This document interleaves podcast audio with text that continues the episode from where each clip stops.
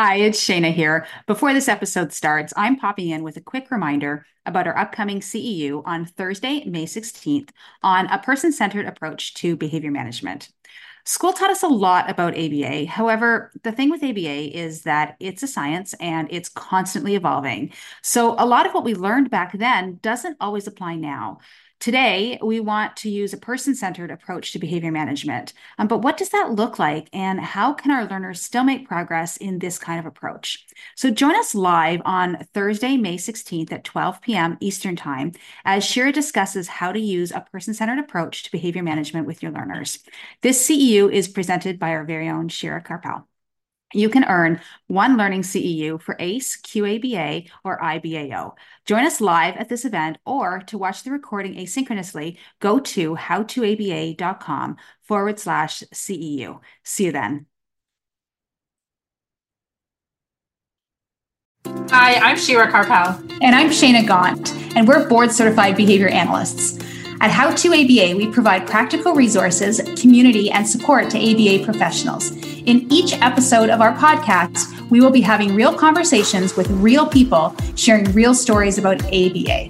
We'll share relevant strategies and actionable tips that will make us all better ABA practitioners. It's the ABA content you need that you're not going to learn in a textbook.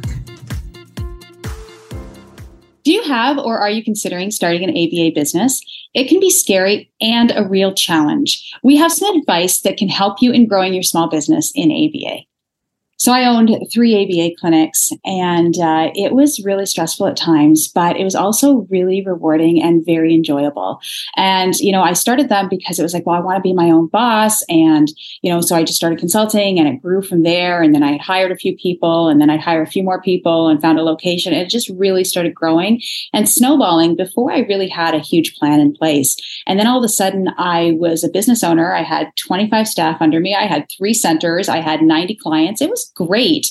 Um, but as a business owner, I had no time and I didn't have a defined role for myself. I was everything. I mean, I was sweeping the floors sometimes, I was answering the phones, I was developing behavior service plans, I was giving staff training, I was doing everything. So let's talk about how to grow your staff business or how to grow your ABA business not the way I did it. Let's talk about how, in hindsight, um, we really do need to be organized and set ourselves up for success. Yeah, I think we all learn a lot of these pieces the hard way, unfortunately, because we spend our whole, you know, education preparing for a career in ABA where we're learning the skills, we're learning all the the um, the theory and the techniques, and then we spend our whole supervision experience learning how to write programs and learning how to work with kids um, very rarely do we learn the parts of being, you know, a BCBA if you are going to go into running a business, which are, you know, management of staff, management of yourself, budgeting, systems, all of those things that are really not part of the task list. And we sometimes learn them the hard way. So we are going to try to prevent that for you. Uh, I think the very first thing we should be talking about is time management. Like I said, as a business owner, probably as anyone, um, but especially as a business owner, it feels like you have zero time because you're always trying to get the most done. Um, so, in terms of time management, looking at your schedule and trying to set a schedule for yourself. You know, when we work with our learners, we always give them a schedule. So, making sure you have yourself a schedule as well.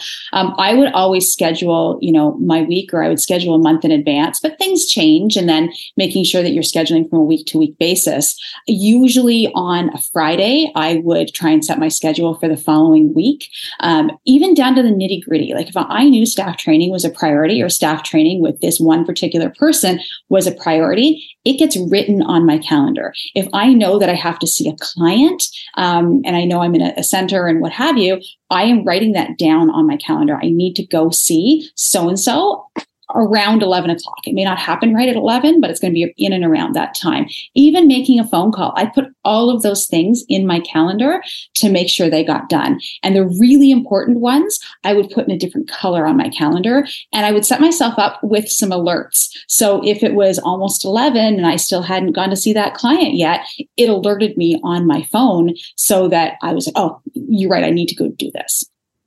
Yeah, uh, it's very easy in our type of job to fall into this, you know, kind of putting out fires every day and being called to do stuff at the last minute. um, you know, things pop up that are unexpected, and it's very easy to really lose control of your time. So you have to get ahead of it and you have to book things into your calendar. Um, I always say it's not on my calendar. It's not going to happen. Every every meeting, every appointment, um, everything has to go into the calendar, where I will forget and I'll get caught up in something else that you know is important, but you know maybe didn't need my attention in that moment. But when you do that and when you're really when you take back control of your time you also have to be okay with saying no. So if something does come up then you have to be able to say i'm sorry i can't help you right now but let's find a time when i can. Um, so taking back your time is easier said than done but it does require some other skills. It also requires some delegation. If you are not available because your schedule is full can you ask somebody else to take on something that is important but that doesn't fit into your schedule. So you first have to know what your schedule looks like, what can fit into your schedule to be able to say yes or no, to be able to take things on. Do you really have room to take on a new family and a new client? Or is your schedule really full? And then also being able to delegate some important tasks that you can say no to, but you can find somebody else who can do those. I schedule in time for myself into my calendar as well. And that I learned, unfortunately, learned that the hard way. So, you know, you get busy and the first thing to fall is, for me anyways, the first thing to falter was lunch. I would work through lunch and I wouldn't remember to eat it. I wouldn't remember.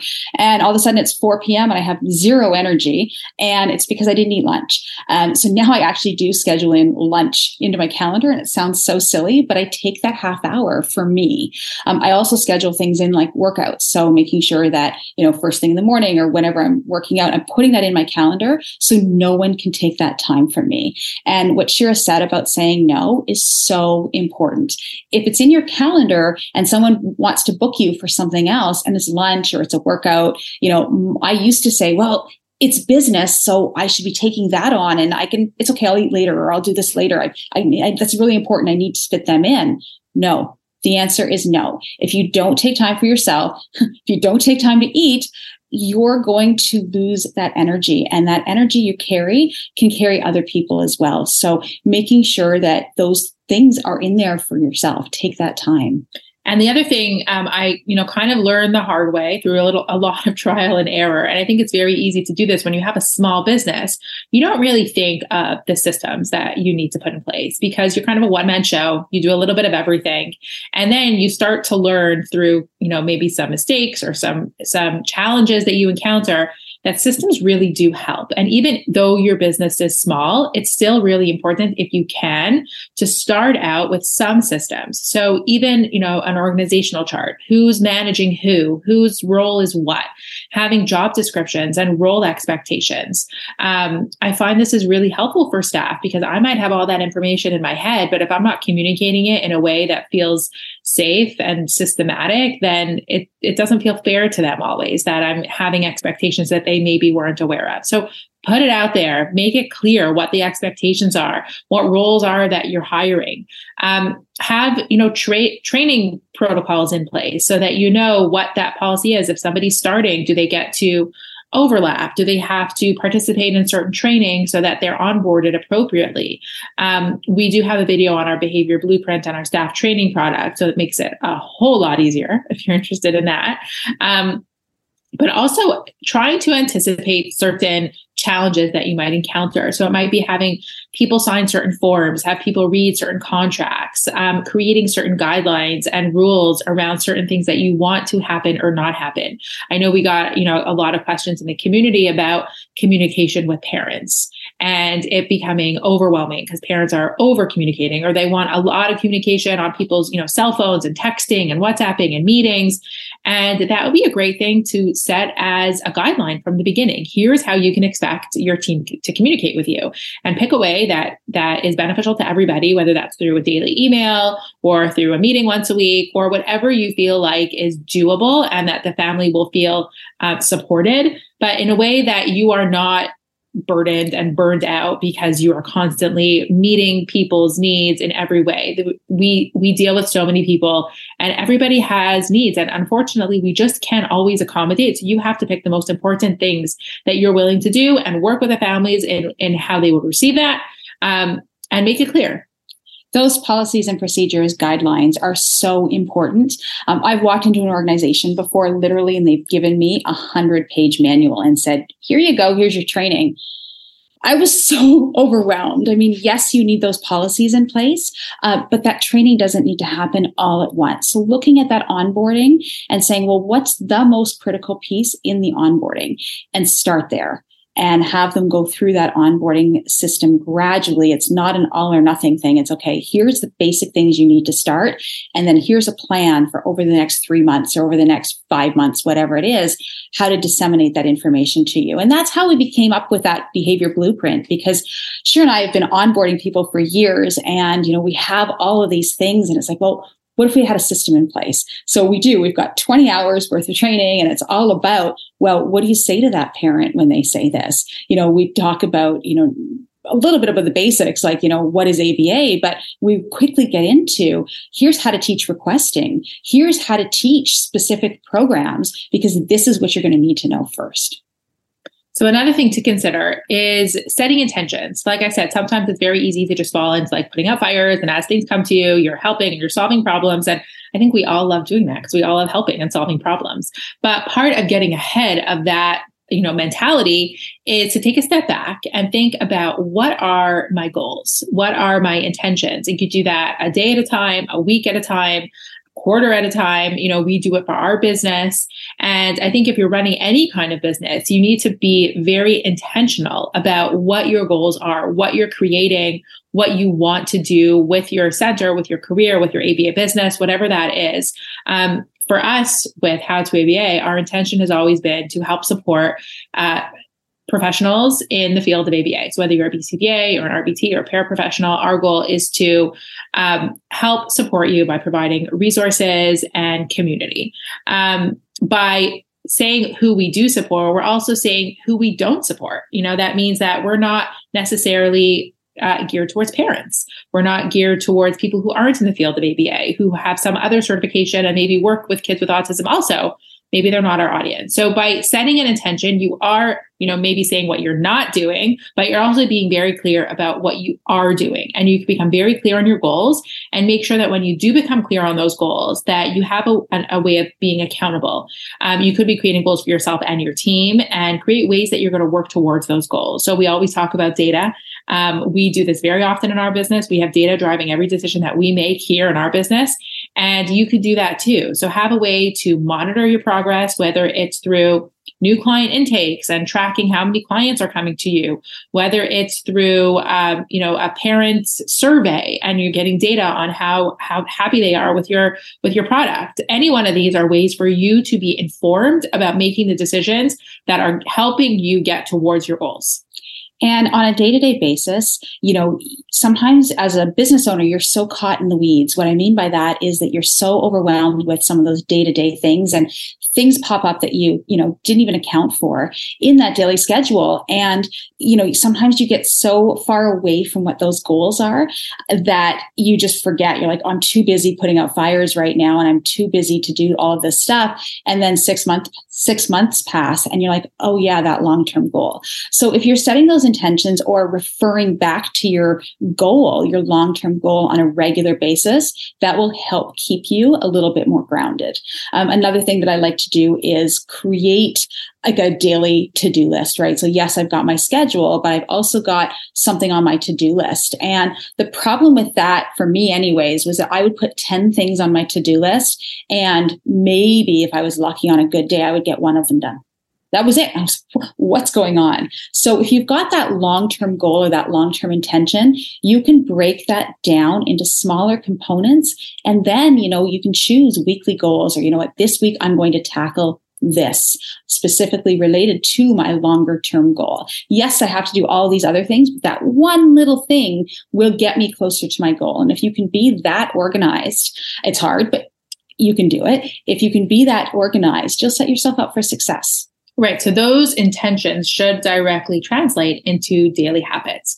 So if your intention is to, you know, live a healthier lifestyle and you want to then have a daily habit of moving your body every day, you have to be very consciously aware of the time you're spending on social media. Um, asking for a friend and knowing that when I come home from work, I should be putting in my schedule that I want to go for a walk and I want to move my body. But for some reason, things get in the way. So it's it should be a, a real daily habit for you to work towards your intentions. Absolutely. The other big thing towards working towards your intentions, getting things done is delegation and knowing what tasks you can delegate to other people. You know, if you've done this well, you've built a good, solid team, trust them trust them.